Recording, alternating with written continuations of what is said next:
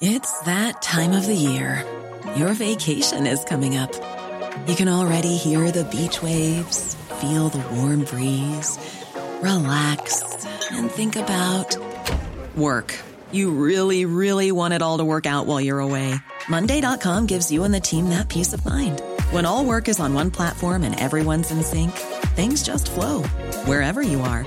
Tap the banner to go to Monday.com.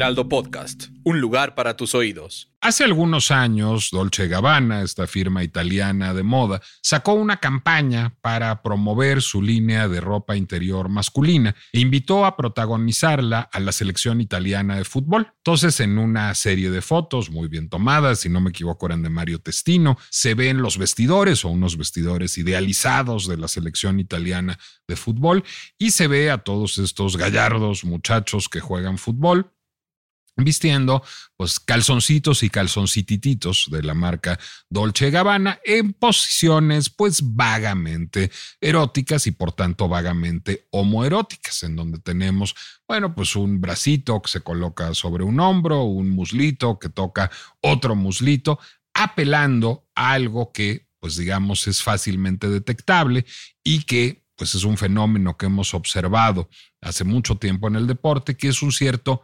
erotismo del deporte y dado que el deporte que acaparaba los titulares en el mundo hasta hace muy poco era solo el deporte masculino, pues un homoerotismo del deporte. Esta campaña dio en su momento lugar a que el New York Times publicara en 2006 un artículo de David Haskell con el título de Sporno, una palabra compuesta de sport y porno, que hablaba justamente de este discurso pues aparentemente inconsciente, pero no por ellos, no por ello menos erótico y menos homoerótico del mundo del fútbol. Y en efecto, pues la campaña de Dolce Gabbana lo que hacía en gran medida era pues rendir una suerte de homenaje a estas escenas que hemos visto en todos los medios de comunicación de jugadores que se abrazan, se besan, se tocan los pechos, se agarran las nalgas, se montan a horcajadas unos sobre otros, a veces de a dos, a veces de a tres, en el momento de el triunfo particularmente futbolístico, pero de deportes en general, y que incluye no solo a los jugadores, sino a los técnicos y a los directivos con enorme frecuencia. Estamos acostumbrados a estas expresiones eróticas, no necesariamente sexuales, pero sí eróticas de el festejo del triunfo en el deporte y estamos acostumbrados a verlas entre hombres generalmente. Y de pronto ganan las españolas la Copa Mundial Femenil y vemos que a la hora de las felicitaciones, bueno, pues Bajan los directivos a la cancha, se forma una fila para que feliciten a las jugadoras. Y cuando llega el turno de que Luis Rubiales, el presidente de la Real Federación Española de Fútbol, felicite a Jennifer Hermoso, esta jugadora que juega para el Pachuca en México, pero que pertenece a la selección española, bueno, pues Rubiales a la hora de abrazarla se le monta a horcajadas, hay varias tomas de el momento, entonces bueno, queda claro que no es que ella lo jale, sino que él se le monta como si la abrazara con las piernas y le planta un beso en la boca. El lenguaje corporal de Jennifer es difícil de leer. Ella le da un par de palmadas en el torso con ambos brazos y levanta una pierna hacia atrás. No se entiende si está participando del juego o más bien lo está rechazando. Es, es difícil leer el lenguaje corporal pero el momento causa escándalo. Eh, hay un buen procesamiento en términos de relaciones públicas del momento, es decir, rápidamente se meten a los vestidores. Las jugadoras le juegan muchas bromas a Jennifer Hermoso sobre el beso que le dio, salen juntos Rubiales y Hermoso, dicen que se van a casar, pero también hay un video de Instagram de esa misma noche en donde Jennifer Hermoso dice que el beso no le gustó y que fue sin su consentimiento. El escándalo mediático que se suscita es tal que a las pocas horas emite una disculpa Luis Rubiales, una disculpa pública, y ahí intervienen dos nuevos actores. El presidente del gobierno español, Pedro Sánchez, la vicepresidenta Yolanda Díaz, que uno diría son ajenos a este tema y sin embargo salen ambos a decir esa disculpa es insuficiente, Rubiales debe dimitir. ¿Cómo explicarse eso? por qué está haciendo tanto revuelo por un beso el presidente del gobierno español, que está metido además en una crisis política bastante compleja. Bueno, resulta que eso no lo sabemos y hemos hablado muy poco de ello. Hace unas semanas un medio de comunicación español, El Confidencial, publicó una investigación en donde queda claro no solo que Luis Rubiales hace uso patrimonial de los recursos públicos, sino que, es decir, se ha documentado que ha utilizado recursos de la federación para hacer fiestas, orgías, incluso se dice, con prostitutas, con y sin los jugadores, pero también que tiene un negocio con respecto a una próxima copa en Arabia Saudita con Gerard Piqué, con este futbolista, el que está documentado, le ha ofrecido comisiones por hacer negocios relacionados con el Mundial, de los cuales pues él a su vez se llevará sus propias comisiones. Además hay historias de despidos injustificados de jugadores, historias de privilegiar a, una, eh, a un equipo local por sobre otro de manera injusta. Es decir, parece ser que Luis Rubiales es no solo pues digamos, alguien que no tiene los mejores modales a la hora de festejar un triunfo, sino un patán. ¿Será que este asunto del beso es el vehículo para que el gobierno español se deshaga de un personaje que es notoriamente corrupto y patanesco? Y si nos concentramos en el beso específicamente, ¿hay en ese beso un abuso sexual, de veras? O como dijo Woody Allen, no es más que un beso. ¿O hay más bien un abuso de poder. Y más bien el beso estaría, digamos, siendo pues el símbolo, el emblema de una cultura del erotismo en el deporte que hay que problematizar en estos momentos. Estaba bien que los jugadores y los técnicos y los directivos, mientras fueran hombres, se agarraran las nalgas y se dieran besos y se hicieran besos pipos. Esa cultura debe permanecer al interior de cada género o esa cultura debe normalizarse entre los géneros, o esa cultura debe desaparecer. ¿En qué medida este asunto del beso entre Luis Rubiales y Jenny Hermoso banaliza el problema que estamos discutiendo? ¿O en qué medida lo visibiliza? Esa es la pinche complejidad que ocurre cuando un beso no es solo un beso.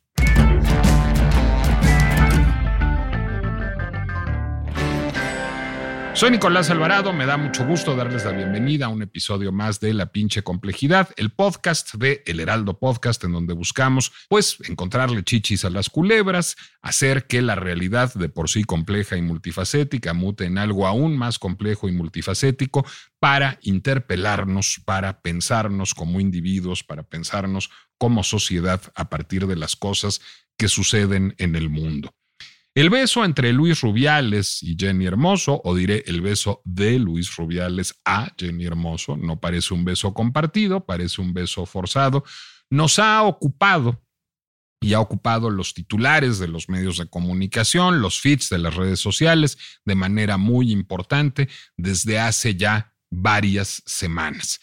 Y todo lo que se dice sobre ese beso parece ser pues más o menos lo mismo. Hay una mayoría, hay un discurso, diría yo, culturalmente hegemónico que tiende a un señalamiento a Luis Rubiales desde una agenda feminista en donde se le acusa de abuso de poder, donde se le acusa de abuso sexual y en donde se reprueba, digamos, los abusos que el patriarcado comete en la esfera del deporte. Es probablemente cierto todo esto, o lo es en alguna medida, pero acaso sea también insuficiente. ¿Por qué? Porque como lo dije ya, Luis Rubiales es una figura compleja y polémica en el mundo deportivo, más allá de su conducta presuntamente sexual. Y por otra parte, porque esto se enmarca en, pues digamos, el contexto de una cultura del triunfo del triunfo deportivo en general y futbolístico y en particular, que es muy corporal, que es muy de tocar, de besar, de agarrar. Y vale la pena hacerse la pregunta cuando estamos ante un cambio de paradigma. Esa cultura debe ser relegada a los equipos masculinos, es, es para practicarse solo en la intimidad del vestidor masculino o tiene que consignarse a el propio género, solo pueden besarse y abrazarse los hombres con los hombres y las mujeres con las mujeres y mal está en que sea entre los dos géneros. O quizás el problema es la desigualdad de poder entre un alto funcionario del deporte y una jugadora. ¿Cuáles son los límites de esa conducta, si no sexual, si erótica en el deporte? ¿Y en qué medida afecta esto la cultura del deporte? Y les quisiera yo decir, me encantaría tener una respuesta a eso o las coordenadas para hablarlo, pero no las tengo porque yo no sé nada de deporte.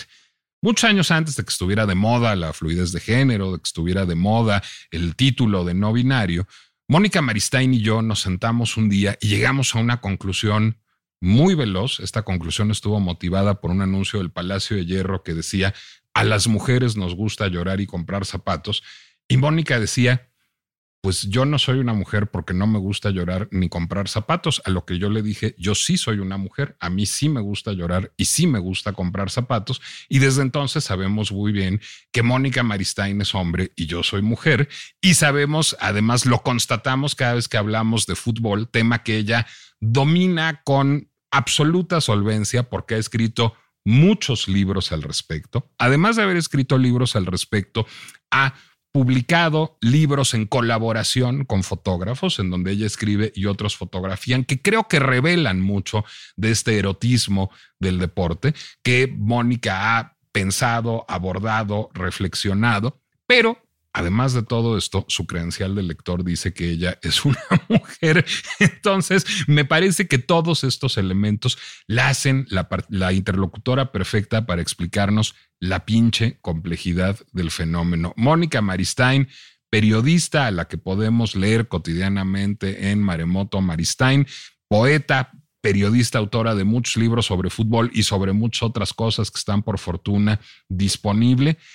¿Qué pasó ahí? Hay un caso de abuso sexual, de abuso de poder, hay un problema respecto a un funcionario corrupto y complicado que había que encontrarle un camino de salida o hay un cambio de paradigma cultural o todas las anteriores, querida Mónica? Bueno, hola Nicolás, ¿cómo te va? Un gusto hablar contigo. Yo creo fundamentalmente que hay un abuso de poder, soy este, no me interesa mucho el pico, además este, hay otra historia de picos en el fútbol, no sé si te acuerdas del pico que se dieron Diego Maradona y Claudio Canilla en un, este, en, un, partido de la, de, la selección. Eh, Por supuesto que no, cuéntanoslo para tener el contexto. Que, que Diego Maradona y Claudio Canilla al hacer un gol se dieron un beso de pico, digamos, y es un beso histórico, digamos.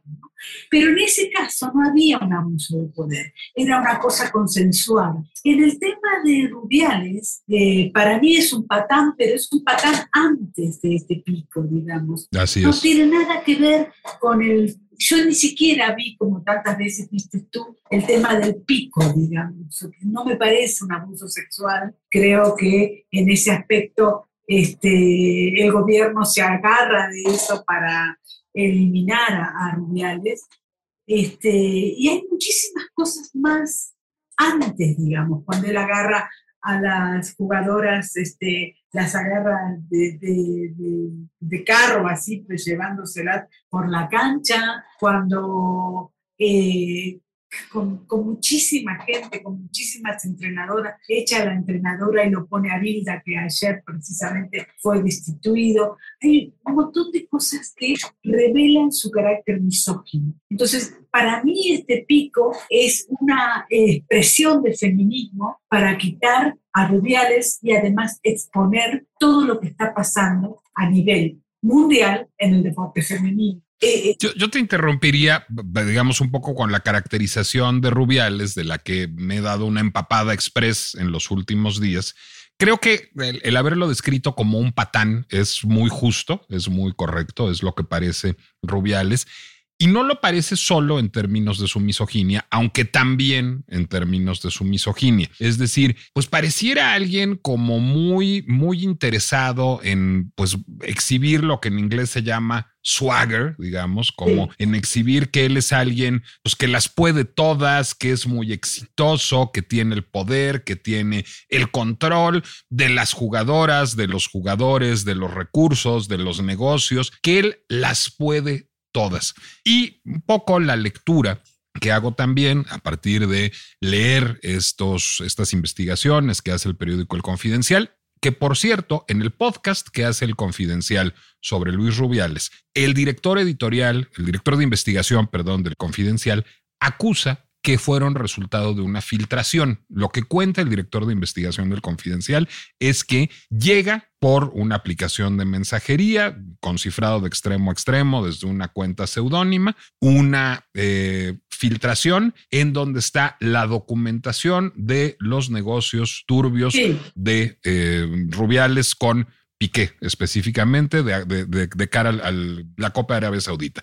Las comisiones que le está ofreciendo a Piqué y los moches, diríamos en buen mexicano, que tiene Rubiales a partir de esto. Muy poco después de esto sucede el asunto del beso y rápidamente se, digamos, el asunto del beso es procesado sagazmente por Rubiales y por la Federación Española de Fútbol. Es decir, se hace un video en donde se ve a todos festejando, Rubiales sale a ofrecer una disculpa y ahí habría terminado de no ser porque el gobierno español, es decir, Pedro Sánchez y Yolanda Díaz, rápidamente salen a decir esto es, esto es insuficiente, Rubiales debe dimitir.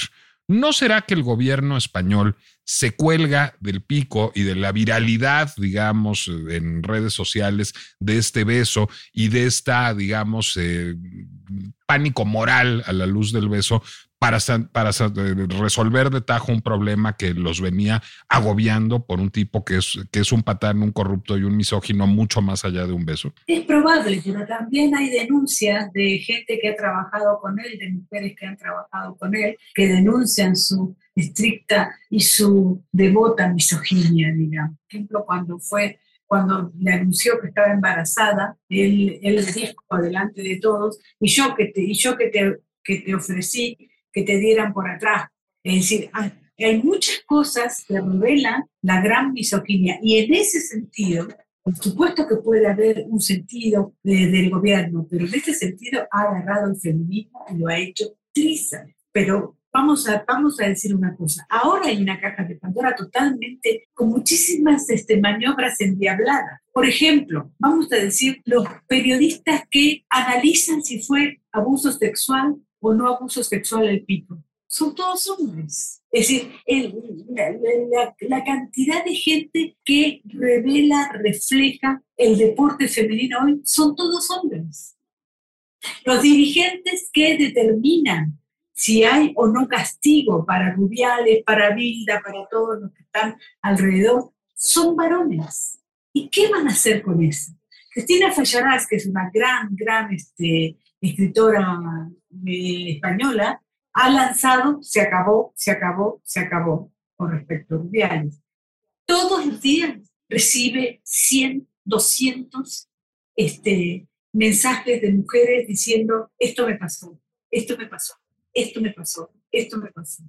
Es decir, y esto se acabó, ¿no? Aludiendo precisamente a las maniobras misóginas, machistas de todo el sistema deportivo. Es eso a mí lo que me interesa. No me interesa tanto saber si fue abuso sexual o no, la verdad. Déjame ir un poco más atrás para, para, volver a donde estás tú en este momento, que es a, a este erotismo del cuerpo del fútbol que vemos con frecuencia entre los hombres. Eh, y hay muchas collages, digamos, y muchas fotos de hombres que se besan, se abrazan, se agarran las nalgas, se montan horcajadas entre dos, entre tres en el momento de festejar, no solo jugadores, sino también técnicos y directivos. ¿Esa cultura es reprobable a tu juicio o esa cultura es parte, digamos, del encanto del deporte? Y te pregunto de una vez, ¿esa cultura tiene género o debería tenerlo?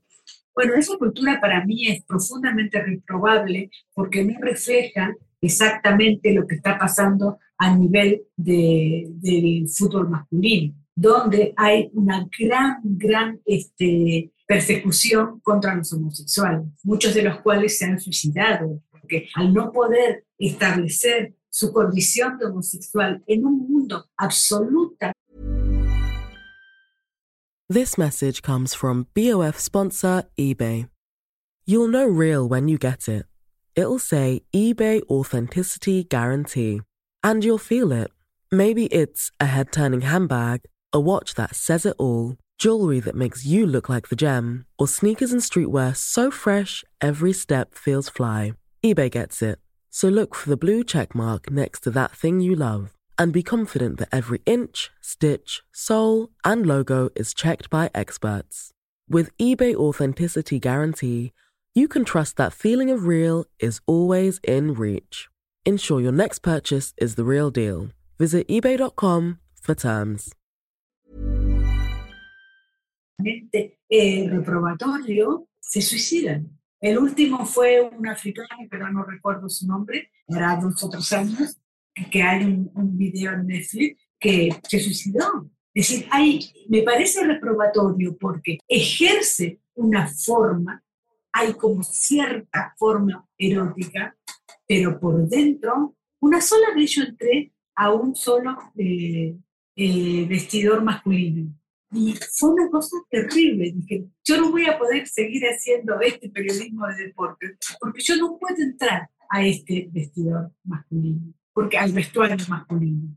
Porque es una cosa absolutamente erótica, por supuesto, pero al mismo tiempo reprobatoria, digamos, como eh, es algo difícil de explicar. En esos vestuarios pasan cosas terribles. Por ejemplo, Wayne Rooney, el, el, el, gran, este, la gran estrella inglesa, que por supuesto con dinero taparon todo el tema, el tema de, de, la, de las denuncias, pero tú sabes que los ingleses, después de ganar, lo que hacen son traer un montón de mujeres para tener sexo todos juntos en el vestuario. Y eso se sabe totalmente. Y sin embargo nunca se dice. Esa cultura, Mónica, es la que está expresada en el episodio entre Rubiales y Hermoso. Yo creo que sí, pero además yo creo que es un abuso. En el caso de Rubiales es un abuso de poder. Es, es, es, la gota que rebasó el vaso, digamos. Es como decir, ah, dice te pico, hiciste esto, esto, lo otro. O sea, ¿por qué echó la entrenadora de la selección femenina de fútbol? Y lo trajo ella. Y cada vez que las, jugadoras se quejaban de él, porque Milda es una persona también muy misógina y muy, muy a tono con Rubiales, él lo, él lo, defendía. O sea, no, no hay solo una cosa que tiene que ver con el beso, sino esa cosa de poder y de poder, como tú decías, de, de, de los ingleses, pero para mí es el poder de un batón. O sea, yo lo veo a mí, por ejemplo, cuando le pregunto acá a muchos hombres mexicanos, me dice, por supuesto que yo adoro a la mujer, soy hijo de una madre, tengo hermanas, y no sé qué, yo digo, ay, Dios mío, más vale irme de aquí, porque revela precisamente un grado de misoginia feroz. Yo te digo una cosa, hay muchísimos hombres que nosotros los vemos y no sabemos decir por qué, pero sabemos que en determinadas puede llegar a ser un feminicidio. Y no es, decir, sí, y no es paranoia, no es paranoia, es, es el grado profundo de misoginia que tiene esa persona. Por supuesto, avalado por un montón de gente, porque el tema de Rubiales con su misoginia no es que fue a hacer misoginia a un campo de entrenamiento femenino, fue a hacer misoginia al fútbol. Es decir, ¿por qué ahora la FIFA pone eh, el tema del fútbol femenino? Pero porque se lo pide la gente. No es que piense que es feminista, no es que piense que no que las mujeres. No. Y los periodistas son iguales. Los periodistas son todos iguales. Tanto es así que aquí, por ejemplo, está Marian Reimers, que yo la admiraba y la admiro profundamente, pero ella, una de las cosas, por ahí se va a enojar con lo que digo, pero una de las cosas que yo estoy viendo es que María Reyes está totalmente ya adaptada al periodismo masculino. No sé cómo explicarlo eso, pero ya no es una mujer que habla de fútbol, de fútbol. Es una persona que está totalmente adaptada a cierta misoginia que tiene que ver con la comunicación. Es algo sutil. Eh, es algo sutil. ¿En dónde está esa misoginia de la comunicación? Por ejemplo, que todos son hombres cuando hablan del deporte femenino.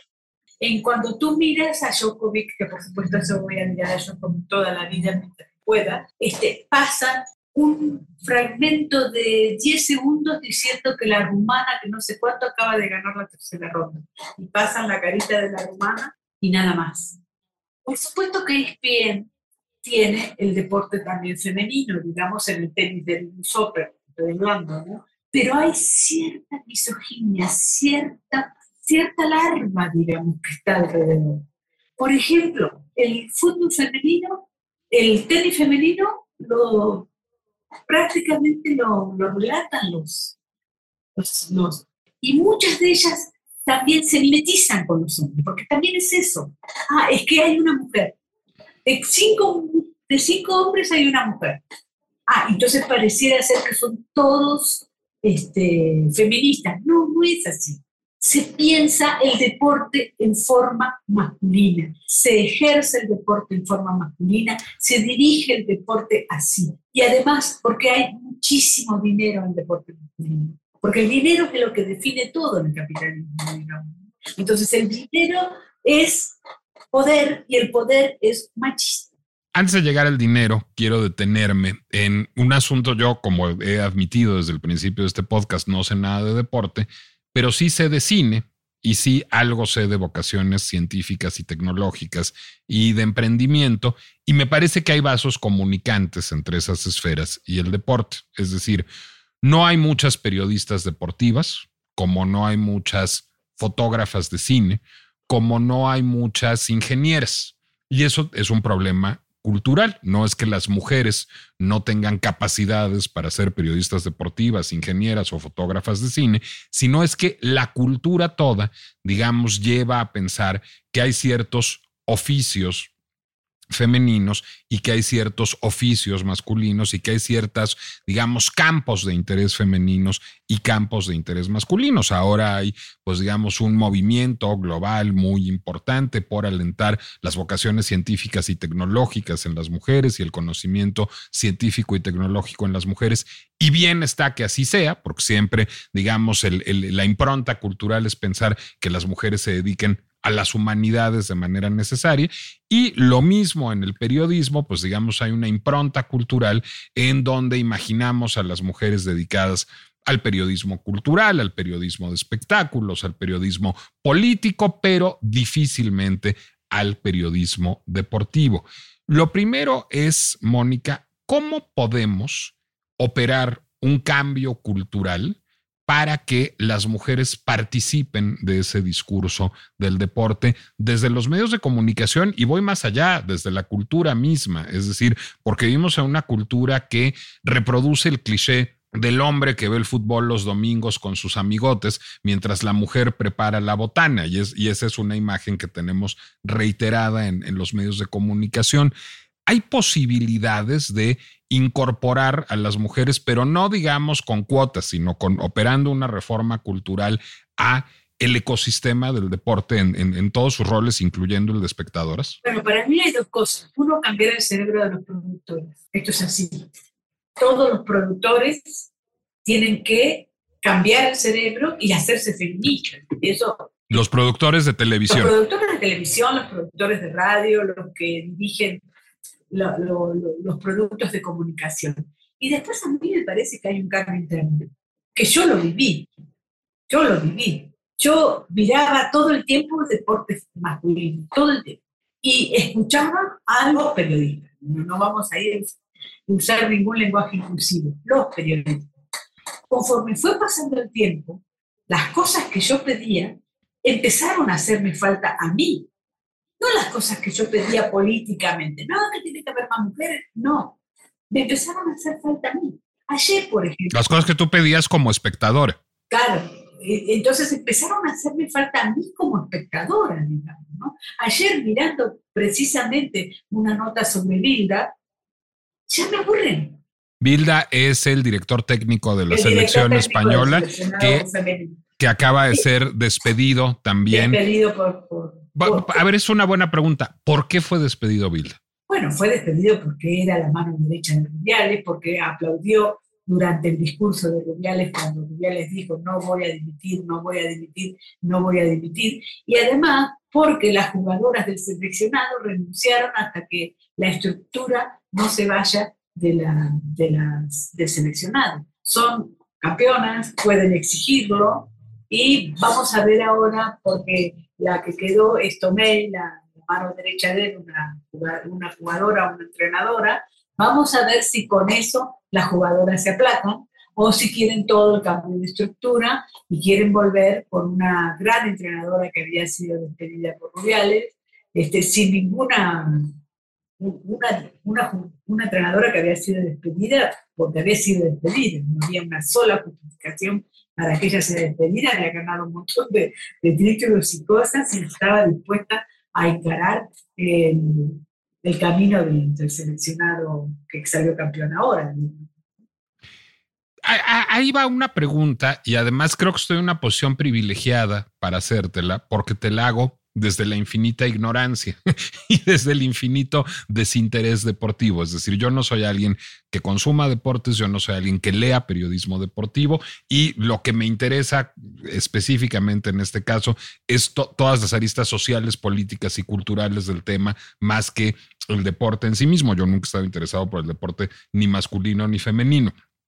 A desde esa atalaya, desde esas coordenadas, te pregunto, ¿no le hacemos un flaco favor a ese urgente cambio de paradigma en el mundo del deporte hablando del beso? No estamos banalizando, frivolizando un problema de una cultura, eh, pues digamos, machista que pasa por la corrupción, la misoginia, el homoerotismo denegado de cara a la homofobia, eh, las fiestas eh, demenciales, eh, la, cultura esta, digamos, como de los machitos del club de Toby. No estamos banalizando un problema cultural de fondo hablando de un beso y caracterizando un beso como abuso sexual. Sí, totalmente. Por eso yo no hablo del beso. Lo que me parece muy trascendente es todo lo que dejó atrás el beso, digamos.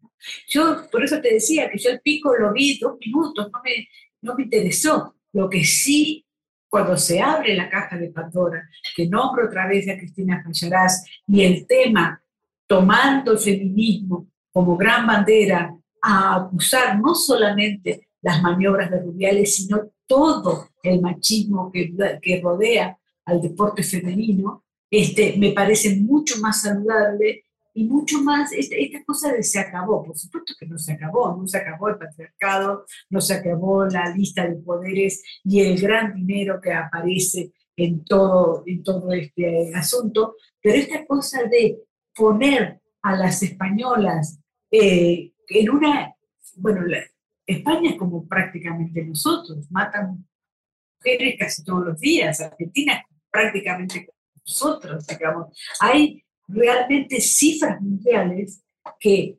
establecen el tema de la misoginia, del feminicidio de una manera feroz. Entonces, en ese sentido, por ejemplo, en España las violaciones en manada siguen apareciendo, eh, cada dos meses aparece una violación en manada. Entonces, en ese aspecto sí me parece importante todo lo que pasó. Ahora, si el beso es o no beso, a mí no, a mí no me preocupa, francamente. Y sí creo, y sí creo, como tú, digamos, que es banalizar el tema del deporte femenino y de todo lo que está pasando atrás. Si hablar del beso es banalizar, si hablar del beso es reducir el asunto a un meme, ¿de qué sí tenemos que hablar cuando hablamos de Luis Rubiales y de Jennifer Hermoso? Yo creo que de las maniobras de Rubiales, de las cosas que están empezando a aparecer, las grandes, este, las entrenadoras, las dirigentes que tienen cosas para decir, y fundamentalmente el tema de la dirigencia del fútbol, que no solamente va a la Real Federación Española de Fútbol, sino que va a la FIFA. Y, y creo además que, por ejemplo, acaba de morirse en mi país Silvina Luna, una modelo Tú eres de Argentina. Sí. ¿Por qué? Porque la operaron, un médico totalmente irresponsable y le dejó secuelas que le mató a los 43 años. Los medios de comunicación empiezan a decir ahora que ahora están velando precisamente Silvina Luna, de que tenemos que terminar con la cosa de los cuerpos hegemónicos, que no sé cuánto, que no sé cuánto. Los mismos medios de comunicación que cuando se eliminan una aumentaba medio kilo, decía, uy, está bien. Es decir, los medios de comunicación, ¿por qué no se hacen autocríticas con respecto al tema de Rubiales? ¿Por qué? Y empiezan, digo, a mí me parece mucho más notable establecer qué grado de misoginia, grado de, no sé cómo explicarlo, esta cosa de empalagar al dirigente, empalagar, por supuesto, a Bilda cuando ya lo, lo, entrevistaban, ¿no? Y te decían, y el gran técnico, y nada de esto le va a pasar, y no sé cuánto, eh, establecer si fue abuso sexual o no el PIB. A mí el, tema del abuso sexual me, cuesta afirmarlo. ¿no? creo que haya sido un. ¿Te parece que hay un abuso de poder y te parece que hay un síntoma, un síntoma cultural? Exacto, y además que la chica haya, este, se haya reído del beso, no significa que ella no esté de acuerdo. También es esa las cosas. Uno puede estar, reírse de lo que pasó, reírse con la gente, estar eh, con la gente que es, este, que es compañera de uno, están festejando un título. Ser campeón de fútbol mundial no es poca cosa, digamos. O sea, es mucho. Y no significa que no esté de acuerdo con eso. O sea, son dos cosas que, que pueden ir juntas. Mónica Maristain, te agradezco mucho que nos hayas literalmente iluminado sobre qué estamos discutiendo cuando hablamos de Luis Rubiales y de Jennifer Hermoso, porque justamente si nos concentramos en el video viral, si nos concentramos en la historia del beso, si lo banalizamos y banalizamos, diría incluso el abuso sexual, caracterizándolo como tal, dejaremos de hablar de los temas que has puesto sobre la mesa y que hablan de una reconcepción de fondo de la cultura del deporte. Gracias por sus mensajes de las últimas emisiones, de la que tuvimos con Diego Petersen sobre los procesos electorales inminentes en México. Dice Eliseo que Diego Petersen fue un invitadazo y que en realidad le parece que nos divertimos con el morbo de la política mexicana. Tiene toda la razón. María Luisa Melendres, a quien le mandamos un gran beso, dice saludos a Diego, excelente como siempre, y está de acuerdo en que el principal problema de México es la impunidad. H. dice excelente episodio y en efecto pues fue un vistazo al panorama político actual con un excelente invitado, como también lo es Mónica Maristain, a quien podemos leer en dónde, querida Mónica. En Maremoto M, este. No, a ver, ¿dónde encontramos Maremoto M, que es tu medio de comunicación? Maremotom.com es el blog de Mónica Maristain, pero es mucho más que un blog, es un medio de comunicación unipersonal, digamos, que además es un ya tiene cuatro años y es un catálogo de las obsesiones de Mónica Maristain que generalmente pasan por la cultura, el espectáculo y el deporte, pero que abarcan en el camino de eso la política, la filosofía y otros campos. En redes sociales, ¿dónde podemos frecuentarte, Mónica? En Maristain M, que es Instagram, en Maremoto, en Maremoto Maristain 8 en TikTok y bueno, siempre estoy en todos lados. Maristain M en Instagram, Maremoto 8 en TikTok. Ahí podemos encontrar a Mónica Maristán, que además estás por sacar un nuevo libro, Mónica. ¿Cómo se llama y cuándo verá la luz? Se llama Mexicanos Ejemplares. El, el año pasado viví una circunstancia horrible porque cerró este Harper Collins y bueno, yo estaba en medio de tantas malas noticias, otra mala noticia. Harper Collins iba a editar tu libro. Sí, sí, me lo compró todo, pero al final este cerró y felizmente la Universidad Autónoma de Nuevo León este, vino a comprar el libro y el mes que viene, en octubre, lo presentaré en Monterrey. Se llama Los Mexicanos Ejemplares, los que yo creo que son los mexicanos ejemplares. Vamos a ver si la gente coincide o no. Eh, será provocador tener la discusión.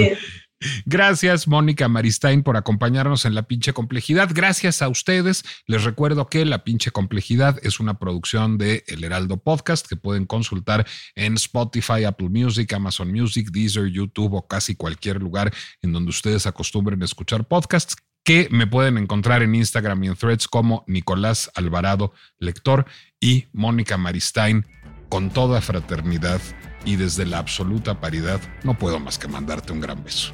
Nos escuchamos la próxima. Un beso de pico, por favor. Por favor.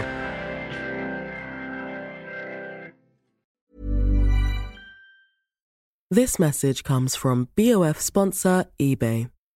You'll know real when you get it. It'll say eBay Authenticity Guarantee. And you'll feel it. Maybe it's a head turning handbag, a watch that says it all, jewelry that makes you look like the gem, or sneakers and streetwear so fresh every step feels fly. eBay gets it. So look for the blue check mark next to that thing you love and be confident that every inch, stitch, sole, and logo is checked by experts. With eBay Authenticity Guarantee, you can trust that feeling of real is always in reach. Ensure your next purchase is the real deal. Visit eBay.com for terms.